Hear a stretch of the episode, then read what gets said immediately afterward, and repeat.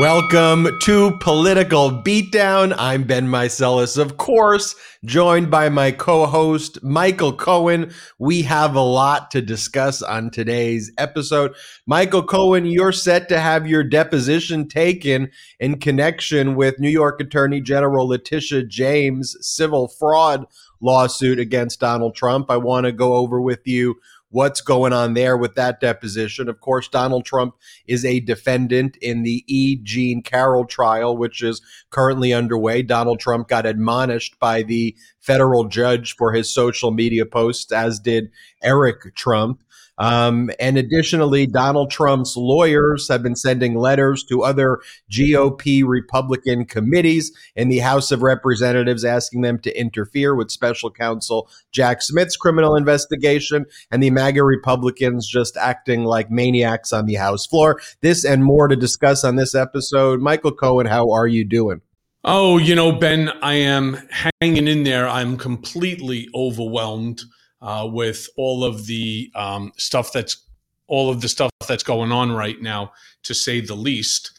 Um, there's so much, you know, between the $500 million lawsuit, between the subpoena ad testificandum, which is the subpoena to testify, which I'll handle tomorrow in the New York AG's case. There's all the stuff that's still going on with Alvin Bragg's case. Um, you know, it just doesn't stop for me. There's there's actually even more. I have my own case uh, in July, which I'm preparing for for trial against Trump in the Trump org, and that has to do with the legal fees. Uh, it's I mean, there's like five different matters uh, that's so far that's you know consuming the bulk of my time, and it's it's it's exhausting to be honest with you and the thing I really want to bring up, you know, Ben, as we're sitting and we're talking about all of this um, litigation that Trump is currently finding himself yep. involved with, let's say hypothetically that Trump ends up winning, God forbid, but let's just say hypothetically that he wins. The question that I would ask all of these maggots, all of these um, diehard Trump sycophantic followers, what do you think he's going to do? What do you think is going to happen to this country? Do you think that the man snaps his finger and all of a sudden, you know, uh, you know, everything becomes perfect for them. Uh, I mean, I don't really know what he could do regarding unemployment. We're at the lowest we've ever been. Okay, maybe gas prices will go down 50 cents, 60 cents. Um, you know, what is it? Uh, immigration? Do you think that he's going to come forth with an immigration plan? Do you think he'll snap his fingers and all of a sudden the debt ceiling situation is going to be, you know, handled and taken care of? I mean, you know, what do they think? Uh, healthcare is going to become uh, uh, you know, an issue. In all fairness, it was Joe Biden who actually, you know, decided that he was not going to allow the record profits of these big pharma companies you know, and of course, you have Donald Trump basically saying the healthcare plan is going to arrive in two weeks. Just you wait for it. The healthcare plan is coming. You know, everything is coming in two weeks, and you know, it's just all complete BS. But Cohen, to your point, right, right there, Cohen, I, and I know you, your your feed's a little off, but to, to your point right there, people have seen what has taken place for the past four, you know, with Donald Trump. It's not like there isn't a template of what is actually going to take place. Like we've seen it. It was a complete and utter disaster. So the fact that people can look back on it and go, yeah, yeah, yeah, I want that again. It's going to be that and worse. But like that was and objectively worse. disastrous. Yeah, and worse because what do you think that the guy is going to do? He's going to most of the 4 years or even the 8 years assuming he lives that long is going to be all surrounded about going after his political enemies, going after his critics. And rest assured, we already know that he has a you know a floor plan on how, or I should say, a game plan on what he wants to do. He's got the play. Uh, it may not be perfect yet, but rest assured, you know he'll find another willing and complicit attorney general like Bill Barr who will go ahead and weaponize the Justice Department and go against everyone, including members of Congress. This country will become a shit show as he decides to destroy democracy in exchange for an autocracy run by him and him alone. I mean, I don't understand what these people think is going to happen here. Do they think that everything is just going to be, you know, rosy that, you know,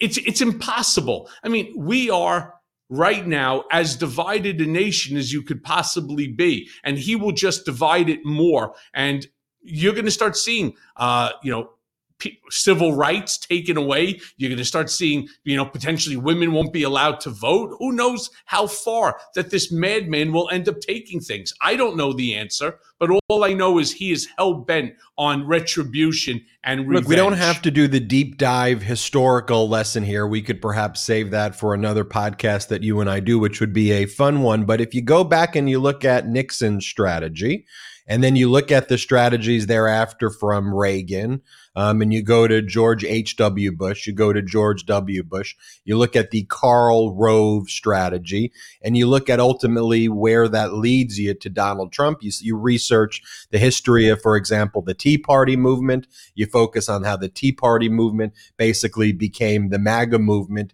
And the whole ideology was frankly based on tearing apart the country, dividing the country. You go back in the 1960s and you think about it. We passed historic legislation that wouldn't even get out of a committee hearing in the House of Representatives today. And we'll talk more about what's going on in the House of Representatives and what they're focused on. But you think about the Civil Rights Act of 1964. You think about major pieces of legislation like Title IX that passed in 1972. You think about just these massive uh, legislative endeavors. You think about Roe versus Wade 50 years, stare decisis. He puts three, he puts three members onto the Supreme Court. And all of a sudden, 50 years of stare decisis down the drain. And that's just the beginning in the way that he believes that women, you know, should belong in our society and in our country.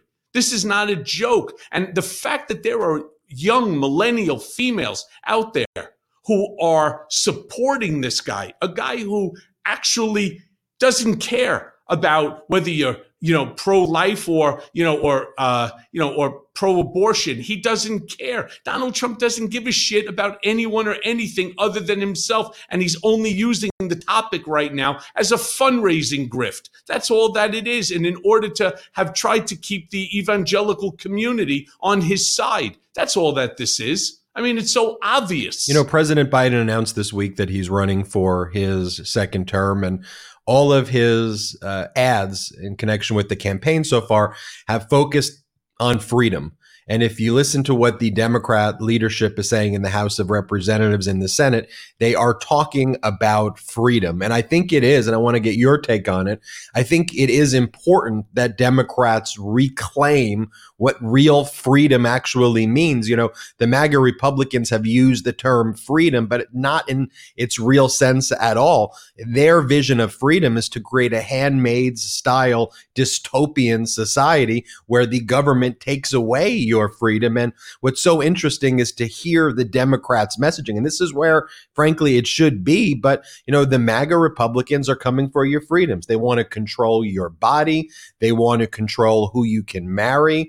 They want to make it so you don't know if you send your kids to school, if they're going to come home alive, because there could be a mass shooting. They want to spread COVID, you know, with all of the disinformation that they're spreading. That is not freedom, what they are spewing. And we've seen a lot of that messaging coming from the Democrats because, frankly, that is what the Democrats are about. And I'm, I'm glad they're talking about that. Yeah, except the problem is you have the Republicans on the other side turning around and trying to scare people into things like, oh, the transgender community is coming after you. I mean, you know, one of the things that they're doing is they're going after the transgender community in order to try to scare people to say, oh my God, you know, that our whole way of life is changing, that, you know, now you have boys who are, um, you know, they're in the process of becoming uh, women and they're in high school. And I, I, saw this comedian talking about it. Yes, because that's what every single guy on the planet wants, right? They want to hang out in a girl's bathroom in order to watch a girl use the toilet. I mean, the whole notion of the Republican argument for it, it's so stupid. It's so it's so antiquated. It's like it belongs in like bedrock. I mean, this is be it's i don't even know how to describe this stupidity anymore and when you try to have a conversation with them it's it's so off center you can't even have a conversation because they're predicating the conversation and the argument off of bullshit that they're hearing, whether it's on Fox, Newsmax, OAN, or any of these right wing newspapers, and they are completely disinterested in listening to reality and to facts. And so, how do you argue? As my grandma used to say, you can't argue with stupid. Well, that's true. What if that's one person who's stupid, 10 people? But what if you have millions, millions of people who are stupid beyond stupid and that you can't get through to them because whatever you say doesn't comport with the narrative that they're trying to put out there or what they think that they know based upon where they got that info? I don't know. But this would now upset their entire ecosystem. And so they will fight you to the death over bullshit, misinformation, disinformation, or malinformation. I don't know how we correct it other than doing like what we're doing right now, which is, you know, going to we, we go to the masses as best as we can through political beatdown through my mea culpa through television however we can do it in order for us to be able to bring to you reality. And the more of us that start to understand reality the more that we can all try to disseminate and promote the reality and get rid of all of these untruths now, I'm not sure if you saw uh, this appearance before Don Lemon was terminated from CNN. And one of the reasons that people cite why CNN, as CNN's been kind of making this turn to the hard right that they terminated Don Lemon, is they had Vivek Ramaswamy on the show. And Vivek Ramaswamy made a lot of money as an entrepreneur, but he's running as a MAGA Republican right now for the presidential uh, nomination there in, in, in the primaries and he basically you know was arguing to Don Lemon that the NRA has done more to advance the rights of black people than anything. And that he says everybody should be able to agree the NRA is what advanced the civil rights for black people. And Don Lemon's like, what are you talking about? And then Vivek Ramaswamy is like, well, we should at least have a debate about this. We need to absolutely debate this. And, and you shouldn't be, you know, stopping my free speech to have this discussion. And then Don Lemon's like, it's not about your right of free speech. You're just lying right now. And that's to your point, Cohen when I saw that clip and I think about that in my mind, what they want to do as they shift the Overton window of these ideas that are just false and conspiracy theories and non acceptable ideas in a civilized society, as they've mainstreamed that with Fox, as they've brought that into the mainstream, what they want to do when they drag you into a debate is to act like, okay, you could have your point of view, Don Lemon, but I'm going to have my point of view as well that it's really the NRA. And maybe the middle, uh, maybe somewhere in the middle is the right answer. No, no, that's not the case. The right wing just spews these ridiculous conspiracies and they're being mainstreamed. And the reporting is, is that CNN got rid of Don Lemon because they didn't like how he was pushing back against that right wing disinformation. But Cohen, I want to get back to some big news about you. We talked about it at the outset of the show, and this is some of the news with the various cases that you are uh, involved in. Um, you know, one of them, the fact that Donald Trump sued you for five hundred million dollars, but the one I want to talk about now, which is not being reported in a lot of places, and there's your summons and complaint right there for our audio listeners. Cohen just pulled up the summons and complaint, though, is this deposition.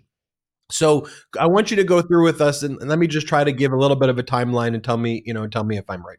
So of course, this is New York Attorney General civil fraud lawsuit against Donald Trump, his adult children, the Trump Organization, Allen Weisselberg, and a few other interested parties. She's seeking at least $215 million in damages, likely will be seeking more at the time of trial.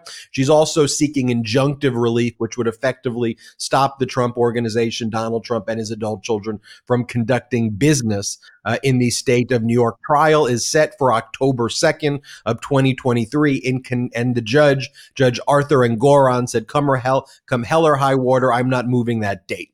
So a lot of discovery and depositions are happening right now. One of that is Alina Habba and Donald Trump's lawyers served you with what was a defective subpoena at first, but ultimately you worked through the issues and now there's a deposition. Can what can you tell us about this deposition? It's taking place tomorrow. How long is it going to be? Which lawyers from Trump's camp do you expect to be asking you questions? How will we get to hear about what takes place?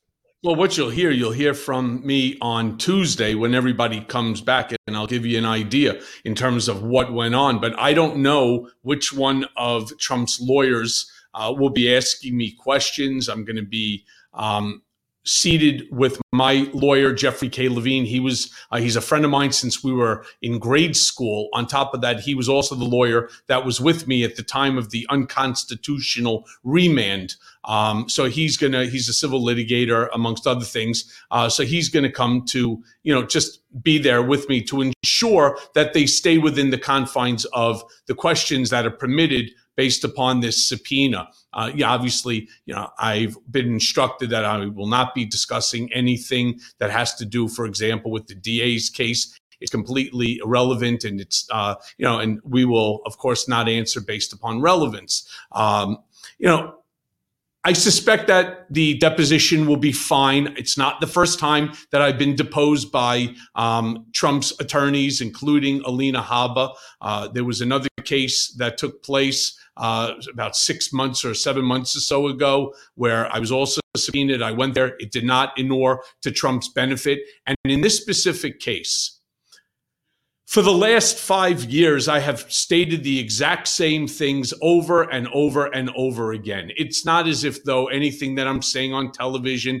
is different than what I had said previously. Um, and that's, of course, not uh, including the lie that I had told about the Trump Tower Moscow, but I don't even believe that that's a topic that's going to come up here. So I'm sure the deposition will be fine. Uh, the hope is that everybody stays civil and it doesn't become a shit show. I also hope, you know, under CPLR, they can keep you up to seven hours, you know, for the deposition. My hope is that that's not what happens. Uh, I don't see seven hours worth of questioning you know, um, in this specific case. I also don't think, and I don't understand why in the world that they would want to have another record of uh, testimony that will be introduced uh, at the time of trial, meaning this deposition, when they know that nothing that I can say will inure to the benefit of Trump. It's all detrimental if you listen to everything that I have said over the past. Um,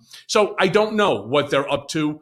Uh, I don't suspect it's going to do anything for yeah. him, but hey, you never know. And um, I'll let you know what happens on Tuesday with that one. I, I give you from my legal perspective, having you know been a, a litigator for the first uh, you know, ten years of uh, my professional career post law school. Here's what I think that they're here's what I think they're doing.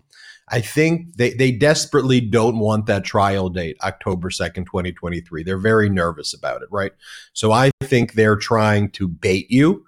And I think they're going to try to ask you a bunch of questions that are outside the scope purposefully to try to create a controversy that they can try to say, oh, look, we asked him these questions to try to make a lot of long, drawn out motion practice. Yeah, ben, and then try got, to. Ben, I got to be honest with you because there's so much for us to talk about. I don't agree. And I'm going to tell you why. If you know anything about Judge Engoron, wrong guy to play with. Um, he's already said, come hell or high water. This case is going forward on that trial date. All right. Um, also, he's not the kind of guy that you're going to want to put in a motion in front of claiming that you know Cohen didn't answer questions about um, the grand jury testimony uh, before the New York District Attorney case. That's not going to go well. You know, Habba has now already seen, along with Donald, uh, a one million dollar, uh, you know, fine uh, for you know um, malicious prosecution and you know uh, you know, just putting forth that type of uh, reckless litigation. So at the end of the day, I assure you that that's not what's going to happen. I believe, if anything, they're going to try to see if they can discredit me on anything and try to use that as a way of knocking out this case against uh, you know Trump and so on by the New York Attorney General or unsinkable Tish James, or to figure out how to invalidate or muck up the water for uh, the District Attorney of New York for Alvin Bragg's case. And I I don't believe that they think that's going to happen. And at the end of the day, I just believe it's going to be another deposition that's going to cast Donald Trump in light of the things that he's done, the things that the documents and other corroborating testimony will prove. Well, I agree with you that what their plan is is not going to happen. But i think that they so i agree with you there. But if you look at what they're doing in front of uh, judge lewis kaplan the federal judge a no nonsense federal judge who's like an arthur engoron arthur engoron's a state court judge of course but judge lewis kaplan the federal court judge i mean you had tacopina filing those ridiculous motions over and over and over again just looking like a complete and utter fool. And you would have Judge Lewis Kaplan excoriate Donald Trump and Donald Trump's lawyers in those orders. It it didn't mean uh, that uh, you know they're still they still may ultimately try it. But Cohen, so that's what went on, and that's what's going on with this deposition. You'll report back to us for the next political beatdown. Um, what about what's up with the $500 million lawsuit that Trump filed in the Miami division? We talked about some updates on Tuesday. You mentioned uh, who your legal team is, both uh, your your main counsel, your local counsel, a great team of lawyers there. Um, yep. When is your response due? Any updates since we last met on Tuesday? Uh, just continuing to discuss uh, different strategies um, to hold Trump accountable for that $500 million lawsuit. Uh, you know, there are many, many claims uh, in it, uh, you know, uh, at least a half a dozen, uh, the bulk of which are baseless and meritless. Uh, you know, we intend to, of course, attack those right away. Um, you know, the strategy has not been finalized. I have, you know, incredible counsel here in New York. My counsel, I have Danya Perry, just a brilliant, brilliant attorney. She was the attorney that was responsible for the Alvin K. Hellerstein case with the unconstitutional remand. Uh, then in Florida, I have another incredible lawyer, Benjamin Brodsky. The two of them are working uh, on a regular basis. They're putting forth, uh, you know, papers to send to me so that I could read them, review them, make my comments, and so on. And then we will be, you know, filing um, our, you know, our papers uh, sometime uh, early, early May. In the meantime, I have, you know, thanks to uh, American Patriot and Adam uh, Parkhomenko, uh, you know, this this case, despite how stupid and baseless that it is, this costs a lot of money. You know, and don't forget, you're now fighting uh, against a maniac, former president, who has significant funding behind him. Now, if it's true, and I don't think it's 100% true, but it's definitively not all inaccurate. He raised a substantial amount of money post the indictment. He'll claim over $17 million. I call bullshit on that. But at the end of the day, um, he definitely raised money and certainly more than what I've raised so far. We're at about $185,000. Uh, you know, to get this, you know, case going and so on. And my hope is that everybody contributes. I can't, I can't do this on my own. It's too big uh, and it's uh, it's it's too significant.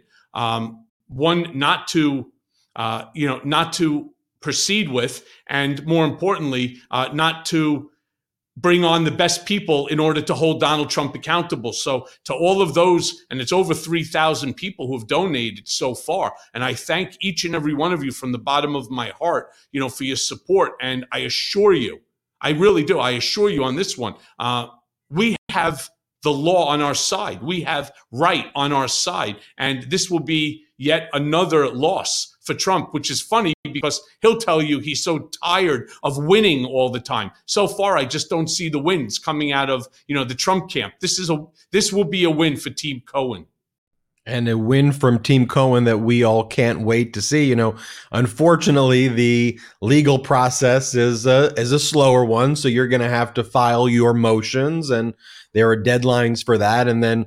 Trump may file an amended complaint. That's one of his strategies that he does, like where he has no strategy. He just uh, you'll file like a motion to dismiss or a motion, uh, you know, to change venue or whatever motion it is that you end up, uh, you know, ultimately deciding to file. And then his move, because this is what he did in the case that he was sanctioned a million dollars for with the Lena Habba representing him. But it's his MO in every case. It's his MO in the case where he uh, sued Twitter, just all of his BS lawsuits. He files an amended complaint because then he realizes that the way the press covers these things, because the press is just so completely inadequate at this time, they then give another story about him filing the lawsuit.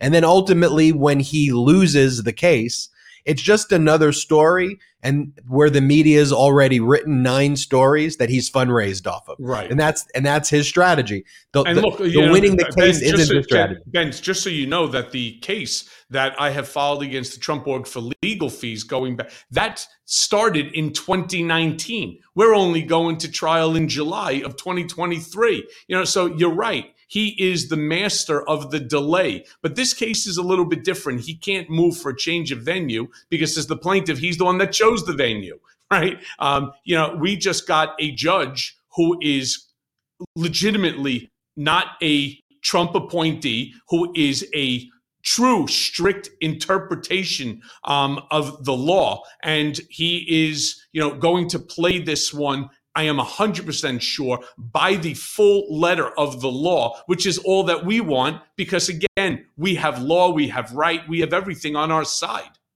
Yeah, you know, no, uh, no Judge Aileen Cannon. Uh, Yeah. remember the remember those Judge Aileen Cannon days? Uh, so wild. We've got a lot to discuss here on political beatdown. I want to talk about the latest developments of what's gone on in the E. Jean Carroll trial. Joe Tacopina's cross exam backfiring, the judge sustaining all of the objections by E. Jean Carroll's lawyers.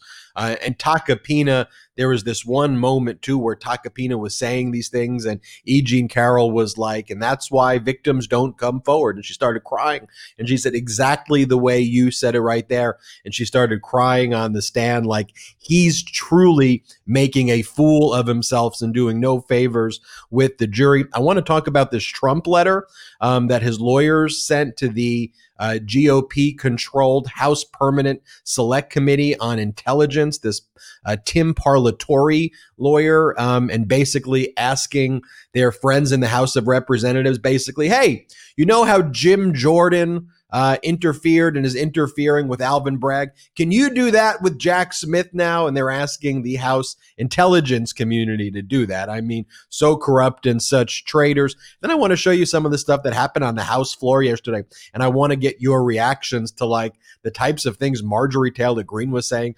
There was um, a woman who was the head of the teachers union uh, who was there, and Marjorie Taylor, you saw that, and Marjorie Taylor Greene said to her, You're not a real mother because she had an adopted child and she was a lesbian. I mean, it's some real horrific stuff. Let's talk about all of that and more, but let's take this really quick break. And now let's take a quick break to talk about our next partner, Lomi. Now, I've never been able to compost before. It was always too complicated, too much work, and frankly, I don't think I even knew if I was doing it right. Then I got a Lomi. Lomi allows me to turn my food scraps into dirt with a push of a button.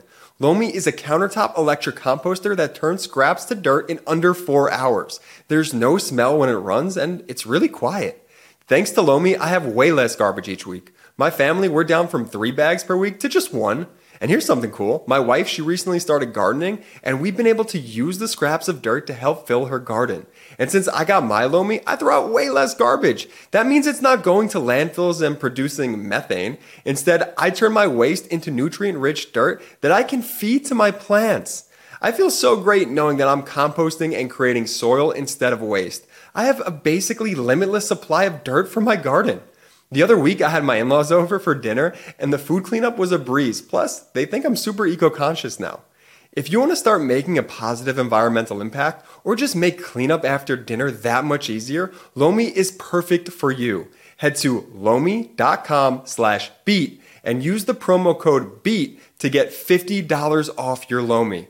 That's $50 off when you head to L-O-M-I dot com slash beat and use promo code BEAT at checkout. Food waste is gross. Let Lomi save you a cold trip out to the garbage can. And now, back to the video. Welcome back to Political Beatdown. We are live. I'm Ben Meiselas, joined by my co-host Michael Cohen. So we're in day two of the E. Jean Carroll trial against Donald Trump. Moving quickly, Judge Lewis Kaplan runs his courtroom very efficiently. On day one, we had jury selection. The first witness already testified. There was opening statements from both sides, and E. Jean Carroll got through most of her direct testimony. E. Jean Carroll finished her direct testimony today. Joe Tacopina uh, cross examined her. And we're just getting in from some of these great uh, court observers who are live tweeting what's taking place. And there are some real great reporters doing a, a really, really, really fantastic job getting that information. But it just seems like you have uh, Joe Tacopina just trying to attack her and vilify her and doing with no tact at all. You know, we we stand with E. Jean Carroll here. We stand here strongly with all victims of sexual assault, um, and I think that she's done nothing short of uh, of hero of heroism. And her lawyers, I, I'm so impressed with Roberta Kaplan, her lawyer, and her lawyers, and that whole legal team. Like there's certain things that I, you know that, that you and I as, as lawyers Cohen just see what they're doing and just how they are honest with the jury they admit to the jury hey you're going to hear this and it may not make sense to you but the reason is is that this is what victims go through and you're going to hear and she's going to explain it in her own words how this happens and so like so they address these issues candidly and they're not trying to hide it you know and you, and know, you have the ben, exact opposite with trump's lawyers. Ben, ben you heard me about 10 minutes ago before the break turn around and say what kind of a presidency would we be looking at if god forbid donald trump should win again? And you know, a couple of the of our brigaders in their comments, they're 100% right, which is I'm sick and tired of Trump and his people. Well, Imagine now he's back in the Oval Office. He finds another willing and complicit Attorney General lapdog like he had in Bill Barr. Think about how he's going to run amok over this country, over our constitutional rights, over democracy, in order to change our country's structure from a democracy into an autocracy with him and his lunatics right at the helm deciding who does what when where and why. Could you it's no different than the handmaid's tale when you're looking at all of those commanders. That's what you're looking at. Commander steve bannon commander steve miller commander you know um whoever the fuck he's got. I mean this is really no joke. And the fact that right now donald trump is still what everyone is saying going to be the Republican nominee, despite the fact twice impeached, indicted. He's got four or five more cases pending against him from stealing of classified documents to, you know, the uh, the January 6th insurrection to Georgia. You know, he's got nothing but legal trouble on his hand. And yet he's still, this goes to say how fucked up we are as a country right now that you're willing to vote for somebody or to support somebody who is a racist, sexist, misogynistic, xenophobic, homophobic, Islamophobic, anti Semite because you're anti abortion or you're pro Second Amendment right to buy an AR 15, you know, and not have to report it or register it, right? Even if you're in a bad mood and you just had a fight with your family. I mean, I don't understand what's gone on in this country that divided us, that's created such a vitriolic relationship between the Republicans and the Democrats, or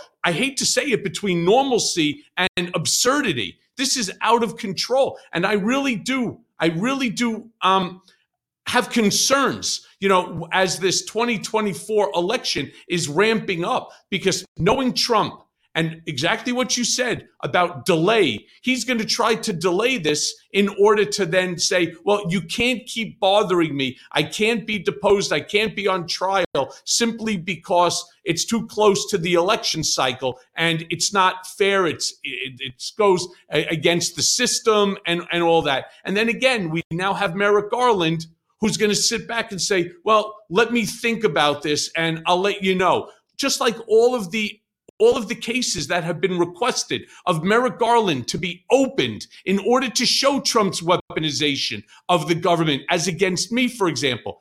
Hakeem Jeffries, Ted Lieu, uh, Jamie Raskin, God bless him. He's doing great. I hear that, you know, he's now cancer free thanks to the chemotherapy. We wish him nothing but the best. We have Senator Dick Durbin, Congresswoman uh, Maloney. We also have Congressman Steve Cohen, no relation. All of these people have made requests through DOJ to open up investigations into various different um, aspects and different um, ways in which the Department of Justice went after me you know, the first time as well as the second. To this day, we still can't get a single document. We can't get a single document from FOIA. They were supposed to have sent 500, minimum 500 documents as of August 23rd of 2022. We haven't received a single one. Not one document. And that's supposed to be on an expedited basis. Our entire system is fucked up. And Cohen, you mentioned though these distinctions between, you know, normalcy and absurdity. And that's why though you can't both sides. We can't both sides. Oh, you know, on the one hand, you got Democrats who are normal. Do I agree with them on every issue? No. And on the other hand, you got Republicans who are absurd and somewhere the truth is in the middle. No. No, maybe back in the day you used to have normal debates and discussions, but that's not what exists. So I want to show and expose here on Political Beatdown the absurdity, the deviousness, the frankly disgusting nature of what the Republican Party is today. And we can do that by looking at what just took place during some of these committee hearings. And I want to play these clips, Cohen, and then I want to get your reaction to each of the clips. So the first clip I want to play for you is in a committee hearing organized by the Oversight Committee, the powerful Oversight Committee in the House of Representatives. Marjorie Taylor Greene is a major leader. That it's called "The Consequences of School Closures Part 2." The president of the American Federation of Teachers, Miss Randi Weingarten, they basically spread COVID disinformation during these hearings. That's the point of it, and then blame it all on Biden. That's the main point. So they bring in the head of the teachers, one of the largest teachers union, um, Randi Weingarten, and this is the exchange that Marjorie Taylor Greene has with her. Play this clip. Miss Weingarten, are you a medical doctor? I am not. Are you a mother? I am a mother by marriage. By marriage, I see. Um, and, and my wife is here with me, so I'm really glad that she's here. Rabbi Sharon Klein. Miss CDC, as not a medical doctor, not a biological mother, um, and and really not a teacher either. So what you did is you advised the CDC. Mr. Ch- um, Mr. Chairman, that is that, I mean that's a, a excuse me. This is my time. Uh, you People like you need to admit that you're just a political activist, not a teacher, not a mother, and not a medical doctor. Gentlelady's time is expired. Yeah. And now, and now recognize Mr. Jordan from Ohio for five minutes. Point of order, Mr. Chairman. I, I just want to make, make note that um, the the decorum of the attacks on the witness were unacceptable that the gentlelady from Georgia just did. And so it'd be nice if we didn't attack the witnesses, um, particularly whether, or, whether in making a decision about whether or not she's a mother. You are a mother. Thank you for, for, for being a great parent. Thank you. Thank you. Your point of order is recognized, Mr. Garcia. A point of now order. recognize Mr. Point of order. Yes. Uh, given that his point of order is recognized, and given that that was not just cruel personal attacks to Ms. Weingarten, who loves her children, it is reflective of the pr- cruel personal attacks to any adopted mother or father who love their children. So I, I would kindly ask that those remarks be taken out of the record for the sake of all of the parents who have adopted a child and love them dearly and see them as their own. It was not a violation of the House rules. However, your point of order is recognized. I now recognize Mr. George. I I have I first of all the hairs on my arm, and I don't have a lot of hairs on my arm either, are standing up. But I hope Marjorie Taylor Greene or somebody that is within her scope of stupidity sees this show and hears me when I say this. Fuck you. All right, you're going to turn around and to all of a sudden an adopted child means that you're not a mother who's caring for that child fuck you marjorie toilet Green. there's no other way to put it you are a disgusting piece of shit all right you have no empathy for anyone you are a grandstanding piece of shit that has no right to be in the people's house. You are a motherfucking disgrace, not just to this country, you're a disgrace to humanity. So fuck you I'll show you this next clip of Marjorie Taylor Greene, and this one is her talking if about. I was there, I would have thrown a bucket of water on her. I really yeah. would have. You know what? I don't understand why these people just sit there and they don't do something about it. You do not have the right to turn around. Remember, I was there before, not just the House Oversight Committee. I was seven times. I was um, I was a witness before different congressional committees. Nobody went that far. They they were pretty disgusting, the Republicans, to me, especially when it was live, because they're all looking for a clip on you know OAN or Newsmax or you know Fox or whatever. Um, that's what she's doing. She's looking for you know for a clip at the expense of Miss Weingarten, and shame on her. I'm so sick. I'm so sick and tired of their fucking theatrics and their nastiness, their bitterness, you know, the things to, to the things that she says, you know, it's almost as if she just lacks any humanity, no compassion, no nothing. And it just, it really makes me sick to my stomach. Yeah. And then in another committee hearing, you know, also in the same day, there was discussion about this uh, this coin, and, and you, will see the full context of it. But it basically depicts a border patrol agent whipping a Haitian migrant, and a lot of people were calling that out, rightfully so, as we're better than that. That should not be on any memorabilia right now or official United States coins or in any of the states, and that that's problematic. I want to show you this exchange where that's pointed out, and this is Marjorie Taylor Greene's response to it. Play, this clip. On it, it says whipping ass since 1924. On the other side, it says Horse Patrol Unit reflecting allegations for years. There you see a U.S. Border Patrol agent with a whip in his hand whipping a Haitian migrant. I'd like to remind everyone on this committee that we swore an oath to uphold the Constitution, and that includes the freedom of speech. And so if anyone makes a coin that is offensive to you, then it may be offensive, but it's also someone's freedom of speech to make that coin. And everyone has admitted here that they don't know if it's an official coin. It's, no one knows it's an official coin. As a matter of fact, you're admitting it's not an official coin not official. So we can talk about things that offend everyone. I could pull up my Twitter comments and talk about how offensive the speech and my Twitter comments are, and I can make a poster and show it to you all and talk all about it all day long. But as far as a coin that is not an official coin, and we're talking about taking legislative action on the Homeland Committee on an unofficial coin because it's offensive is absurd. It's absolutely. To the gentle lady's point, uh, this is not about freedom of speech in that uniform, there is a code of conduct, ma'am. Correct. There's a code of conduct of law enforcement, and whether it's official or unofficial, they should not be uh, sending around coins that have depictions of border patrol agents whipping Haitian migrants. Like, and then they couch that as a freedom as as a freedom of speech. The MAGA Republican Party that is taking away the freedom of women to control their bodies. That's taking away the freedom of people in the LGBTQ plus community to marry who they love. They want to use big government to do that. Then they weaponize the term freedom and say, you can't take away our freedom to be hateful human beings and to spread hate and incite violence they invert freedom.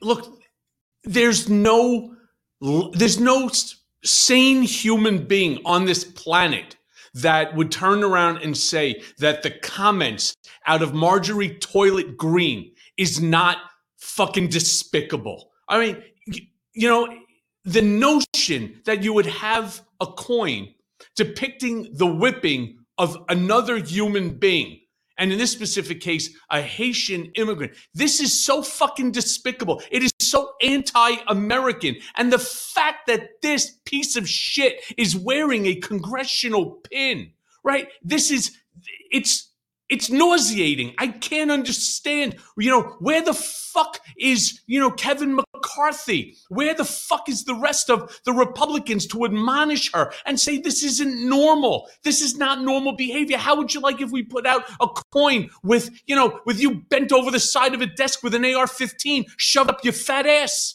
I mean, how would you like that to go around? You stupid, fucking obnoxious piece of shit.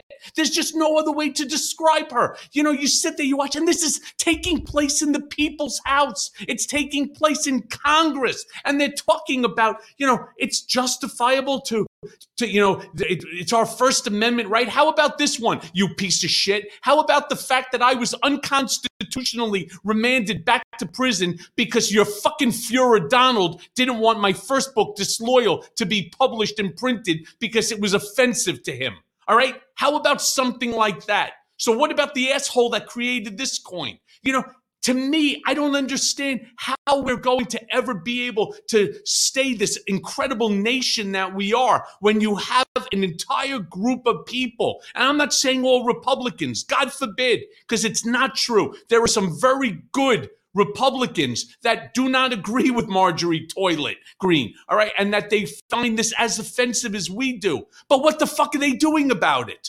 She should not ever be allowed in the halls of the people's house with that sort of fucking attitude. You know, and then you compare that to Cohen, and this is what the media likes to do. The media likes this is how they both sides it, right? They're like, well, you got Marjorie Taylor Greene who said all of that. By the way, I could show you a ton of other videos. I'll show you one more. I don't need you to react to this one, but I'll make my final point. Good, because my blood pressure is already through the roof. I'll, show you, I'll show you one more. This, this is her lady. talking about how people in the ice age wouldn't be taxed because of climate change. I, I, I can't even make sense of this. Here, just just play this one of Marjorie Taylor Greene. People are not affecting climate change. You're going to tell me that back in the ice age, how much taxes did people pay and how many changes did governments make to melt the ice? The climate is going to continue to change. And there is no reason to just open up our borders and allow everyone in and continue to funnel over $50 billion or however many billions of dollars or trillions of dollars to foreign countries all over the world simply because they don't like the climate change.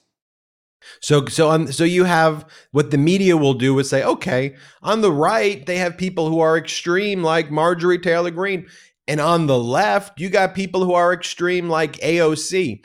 And they try to conflate that as though AOC is somehow like a Marjorie Taylor group. It's the complete opposite. You couldn't be further from the truth, but that's how the, the media likes to portray it. Here, while Marjorie Taylor Greene was saying that, this is the types of things that AOC was saying at the committee hearings. Play this clip.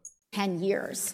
So instead of looking at climate and instead of looking at cuts to health care, we should examine why our colleagues in the Republican Party is so invested in protecting the wealthiest people in this society and would rather attack health care and services for our veterans than repealing tax cuts for yacht owners and private jets. And with that, I yield my, I yield my time. And then wow, I'll say, shame oh, on wow. shame on AOC, right? I mean, you know, why, why should a guy who, you know, made 50, 60 million dollars, he should be able to avoid paying any tax simply because he goes out and buys himself an airplane. And this is actually true. You could look this up in the tax code. You can depreciate the entire cost of that aircraft in year one. Thereby, you pay no taxes on the 60 million that you earned and you have your own plane. I mean, sounds like a perfect win. Shame on you, AOC, for not thinking that that's correct. All right, and fighting with Marjorie Toilet Green for all of the nonsense. That and, and, and, and Cohen, pause there for a second. I, I want you to break that down. Idiot, as if this idiot has any knowledge about science at all. Amazing. I, I, want you to break that down again for all of the brigaders out there, though, so they understand what you mean by depreciation and what these millionaires can do under Trump's tax code, just so everybody understands just how egregious it is. There's there's a lot, a lot of other egregious examples, but the issue with private jets just goes to show you what the MAGA Republicans are fighting for, who who they're fighting for. And so to your point, Cohen, someone who's making 50 to 60 million dollars a year, who's avoiding paying taxes to all a bunch through all this offshore stuff to begin with, and you know, and, and claiming losses and taking loans and doing all of these things to avoid paying taxes. So they're already paying less taxes than a teacher. They're paying less taxes than a construction worker. A These billionaires and billionaires, a fireman, uh, paying you know, less EMT, taxes. They're housekeepers. But then, in addition to that, right? Like that's not enough. They're already do. They already got that advantage. In addition to that, they can then take their money under Trump's tax code and basically buy a private jet for free, essentially fully write it off. Um, otherwise, that money would go where? That money would go to taxes. So instead of paying that money to taxes, it's basically treated as like an expense, right? Like a business expense in, in essence. Well, and it, the money a, goes, it's a right, it's a write-off. It's, it's not even a business expense. Now, if you want to do that each and every single year, then what you do is you file a certain certificate and then you put it into a pool so that people can go ahead. You know, you could put it into a pool where people go ahead like on a NetJets and then they rent it out. Now you're making a business. So instead, it's Uncle Sam is actually putting you in business. Um, you know, with private jet aviation. I, I don't, I don't get it. You you know, the the fact that, you know, look, there are things that AOC, you know, will say that I don't agree with. And so, but for but for the you know, if you have to for the most part, she's really a person who cares about America. You don't have to like everything that she says. She cares about the country. She cares about America as a whole, not just, you know, her wackadoodle, you know, um, like Marjorie Taylor Greene constituents that are only, you know, interested in Second Amendment, you know, gun or, you know, anti abortion or whatever other crazy crap is coming out of her mouth. AOC is a good person. You know, you may not like some of the things that she says, but that's okay. You're not supposed to like everything that a polit. Could you imagine if every single thing that a politician said you agreed with? That person doesn't exist. Yeah, you know, and look, as we're going to start increasingly talking about it, we, we we talk about it all the time on the Meidas Touch network, but as I guess the media will start trying to mischaracterize what's going on when it comes to uh, the fact that MAGA Republicans are refusing to pass a clean debt ceiling bill and they're tying it with all these egregious cuts, or else they're saying that they are going to destroy the economy. Let's not forget that 97% of all debt was accrued before President Biden was in office.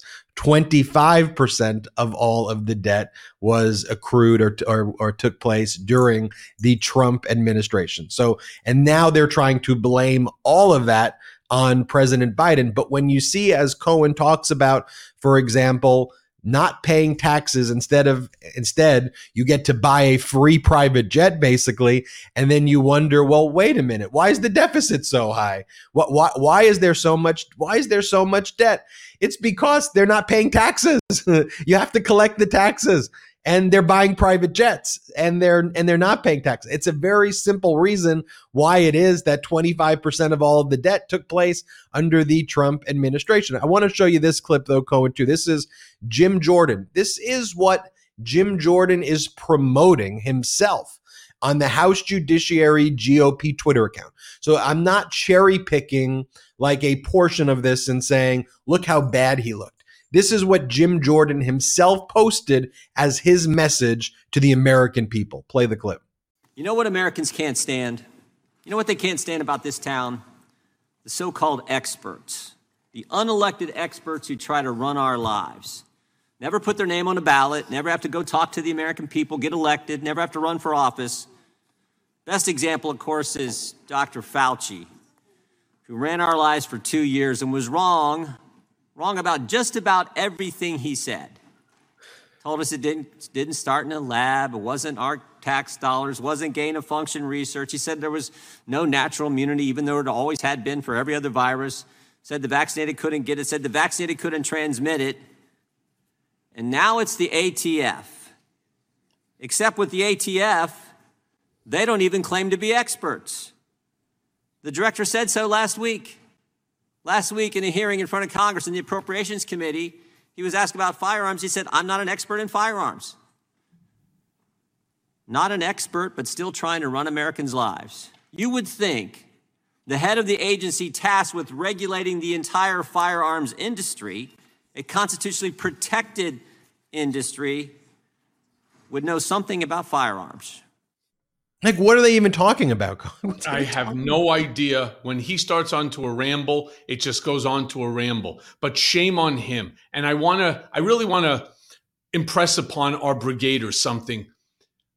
A million plus people, a million plus Americans died as a direct result of COVID.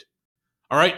When it wasn't necessary, had they just done the simple things like wear the masks, or you know do the vaccination. 1 million people plus. There are going to be a million chairs think about it this way. 1 million chairs at dinner tables that will now be empty at birthdays at anniversaries at weddings all right? At you know as we, we like to say in the jewish tradition at simchas right? There's a million plus chairs missing and he wants to blame anthony fauci who was helpful in and the funny thing is the guy who wants to take credit for the antidote right for the vaccination is Donald Trump. It did happen on his watch. You have to give the credit where the credit is due. On his watch the vaccination was created. Now doesn't mean that he created it but he was the man in charge.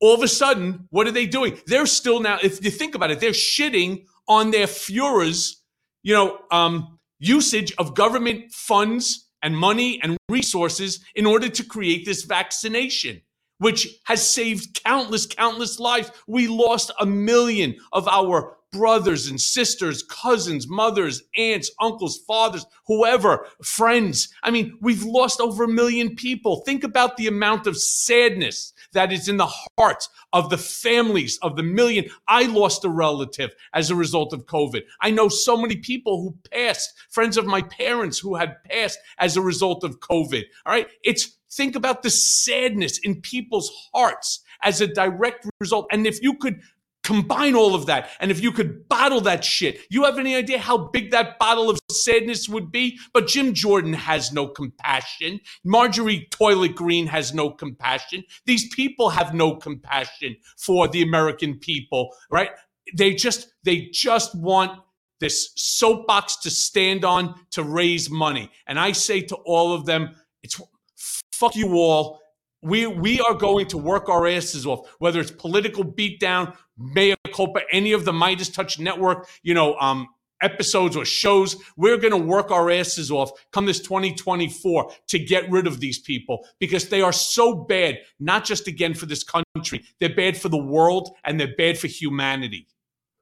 You know, one of the things so so well said, Cohen. Um, and one one of the things too that's so interesting because look, the show's called Political Beatdown. We're generally viewed as a political network, but you know, I think one of the double meanings in political beatdown, though, actually is that we should beat down on all of this as being a political issue in the first place. Like there should be some objective truths and objective reality and compassion and decency and humanity should not be political. But it has been politicized and not by both sides, but by the modern day MAGA Republican Party, which wants to strip our politics of that decency, of the humanity, of experts, of intelligence, of common sense. And that's what we highlight here. And that's frankly what we highlight on um, throughout all the shows on the Meidas Touch Network. And um, in my one of my last law lectures that I gave of this semester, someone said, Hey, Ben, the fact that you went to Georgetown Law, did that help you start your political media company? I said, you know, it's such an interesting question. I actually don't view this as a pol- as a political thing. I don't view myself as actually a political person. So when people like run for office or run for office, I'm like, really what the Meidas Touch Network's about, what this show is about, what Mea Culpa is about, frankly, is decency. It's humanity. It's compassion. It's trying to find the truth, discussing the truth, admitting mistakes we're not always right. Sometimes we're going to say things that are incorrect making mistakes but but just being authentic and just trying to be our best. There's a lot of complicated things going on in this world and i get it and we could try to deal with the complicated nature of the world or we can do what goes on in the MAGA Republican side, where they try to exploit the complications and they try to take advantage of that for their own callous power. We need to constantly push back against that. We need to show the contrast. And ultimately, what we have to discuss is humanity is compassion, is love, is intelligence. And that's why I love doing this show with you, Cohen, just how you just closed it out with what you just said. And, and frankly, what we talk about here on all the shows on the Meidas Touch Network. And most importantly, the fact that the brigaders out there, the Meidas Mighty, the legal AFers, the luminaries, the, the fans of all of the different shows on the Meidas Touch Network, I know that you all want to live in a country that is filled with love and intelligence and compassion. And we want to get this hate out of here. And we're in this together. And I want you to know that. And so Cohen and I are just so incredibly proud to be here with you this is your movement, and we are honored to be a part of it together, making sure we fight for truth and our democracy. Michael Cohen, best wishes on your deposition tomorrow. I look forward to hearing about it. We'll talk about it on the next political beatdown. We'll keep you all posted as we learn more about what's going on in the E. Jean trial, E. Jean Carroll trial, and in some of these other developments. There's a new episode of the Meidas Touch podcast tonight at 5 Pacific, 8 Eastern. That will be live. Get Michael Cohen's book, Revenge, wherever books and audio books are sold. Go to store.meidastouch.com for the best pro democracy gear, including the official Mea Culpa podcast shirt, the Mar-a-Lardo Correctional Facility t shirt. There is a new Mea Culpa this Saturday that we're going to be playing here on the Meidas Touch YouTube channel. Subscribe to Mea Culpa as well, um, wherever you get your podcasts. And for all the brigaders, please subscribe to Political Beatdown, not just on our YouTube channel, but also subscribe wherever you get your audio podcast. Cohen, always a pleasure, a real honor to do this show with you, and an honor to share this with each of you in the Political Beatdown Brigade. Until next time, I'm Ben Meiselas, joined by Michael Cohen. Shout out to the Meidas Mighty.